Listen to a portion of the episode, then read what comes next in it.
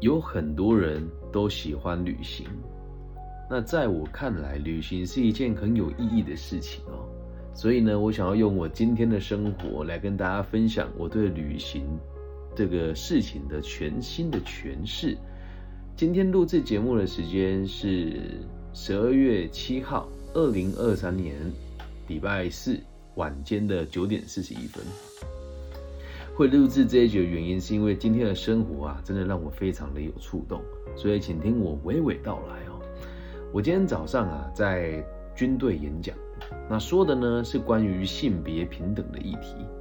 那一般老师讲性别平等，一定都是不外乎说啊，你要尊重同志啦，女权至上啊等等的。但我的立场呢，我就带现场的长官去讨论人类发展的起源，还有其实性也是一种。政治的一种分野啊，课程很深啊，在节目我们就不提了，因为毕竟我们也很常被性平单位的人检举说我们讲的不专业啊。但是呢，我就是还是很喜欢用自己的方式，在愿意听我讲性平议题的单位里面讲这些逻辑啊。那我们在讨论到人类发展的过程当中的时候，我们聊到了人类的起源，从采集生活、狩猎生活，再到农业的兴起。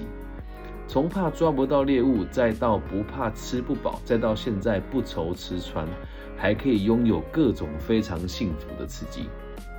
啊！什么刺激呢？比如说性欲啦、啊爱情啦、情欲啦、电影啊、音乐啊、短影音啊、B 站啊等等的。那你说这个事情跟旅行有什么关系哦？来，应该要这么讲，我们以前连生活都非常困难。所以大部分人都会希望找到个地方安定下来，而现在的我们的生活什么都拥有了，什么都不缺了，而且还可以得到很多合法的刺激品，或者是会让你上瘾的东西，比如说我们很常吃的甜食啦，男人爱抽的雪茄啦，哦，大家可能都会使用的香烟呐、酒水啊等等等等的。那其实从人类的性别差异。这这个角度来看，我们就可以知道，其实我们也很勉强的把人分成了两个性别。那真的要讲的话，只是生理构造不一样而已。所以今天在性平的课程，我们会讲到这个观念。然后我们从性别的差异谈到爱情，再谈到家庭，得到一个结论哦，就是分成两个性别的原因，是因为生小孩一定得要一男一女。那如果以管理的角度来讲的话，我们给所有的人类一个共同学习的标准：男生就应该阳刚，女生就应该阴柔；男生就应该勇敢，女生就应该玩芭比娃娃。让我们跟个体的差，哎，让我们与其他个体的差异化越来越小啊！所以我们才要以这个方式来解释说，哎，这个性平的概念，还有跟现场的长官分享所谓的人类发展历史。那我在跟他们讲这些性品的内容的时候，其实我是很触动的，因为你要跟一群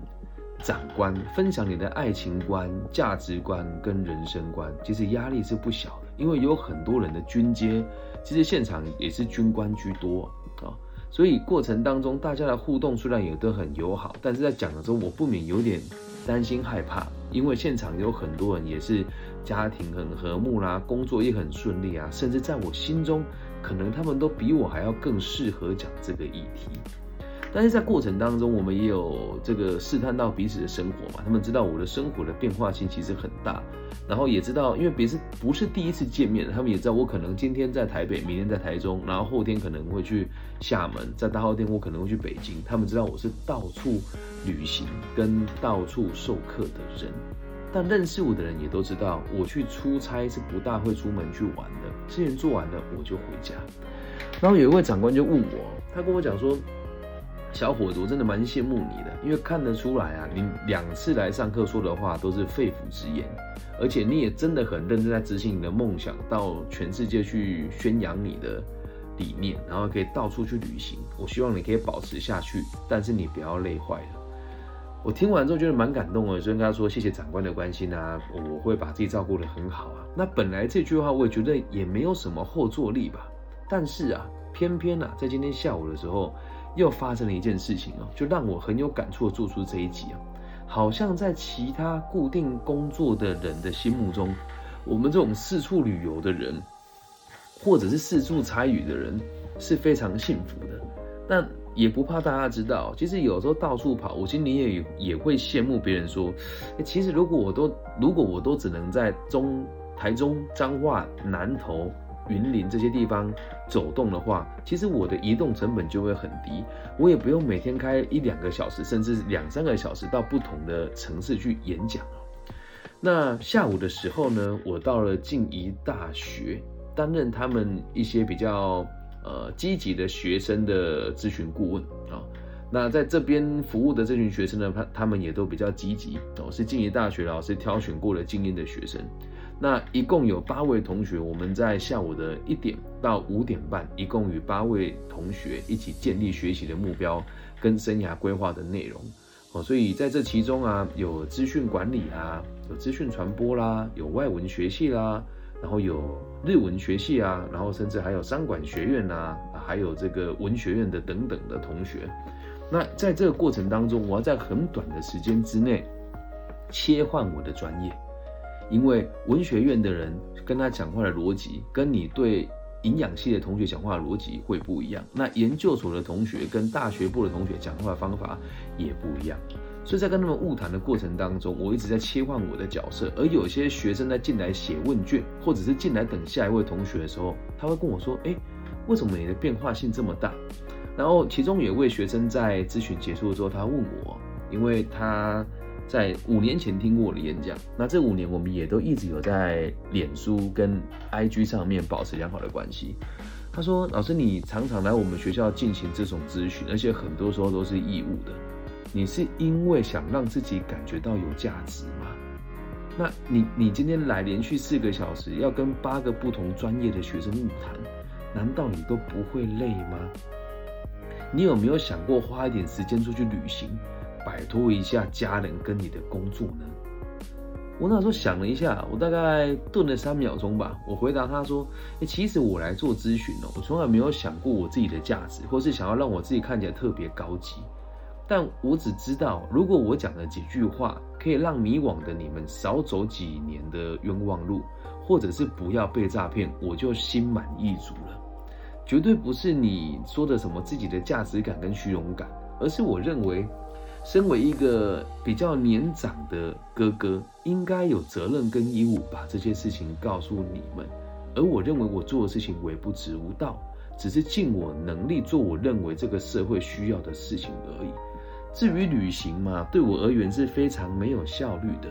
如果出门不工作，我还要开车超过三个小时，我个人认为很没有价值。那因为时间有限啊。说完了之后，那个同学露出一副就是啊，好可惜啊，他可能本来想要接我去哪里玩，但也把话给吞回去了。但我看得出来这个猫腻，我还补了一句跟他说，但其实我的想法也可能会改变。那如果你有觉得很不错旅行的地点，可以请你推荐给我。他说，哦，好的，老师，那我回家再传粉丝专业跟你说。所以因为过程也蛮匆忙的，我要在那么短的时间跟八九位同学做咨询，然后还要帮他们做记录。然后还要帮他们开书目，然后还要这个呃签收这一些相关的这个讯息，还有去写一些文件哦。那都做完了，因为老师也很赶时间，真的很感谢静野大学的老师，他们为了我们跟学生的晤谈还加班这样。那在要回去的时候，我不知道大家有没有去过主顾楼哦，等下那个画面真的很美哦。我去把这个资料缴交完之后要离开哦，我突然想到一件事，对啊。已经有大概连续一年半了，哦，不止一年半，两年哦。我每个月的演讲和咨询的时数，两年每个月都超过一百个小时，而这一百个小时里面还不包含义务的分享，还有录制节目。那回家之后，我也会尽可能的花时间，就是分担一些家事啊，比如说晾晾衣服啊、折折衣服啊、带带女儿啦、陪她写写作业啊、下下跳棋啊、吹吹头发啊等等的。那终于在今天傍晚，我结束工作的时候，突然心里面有个声音问我：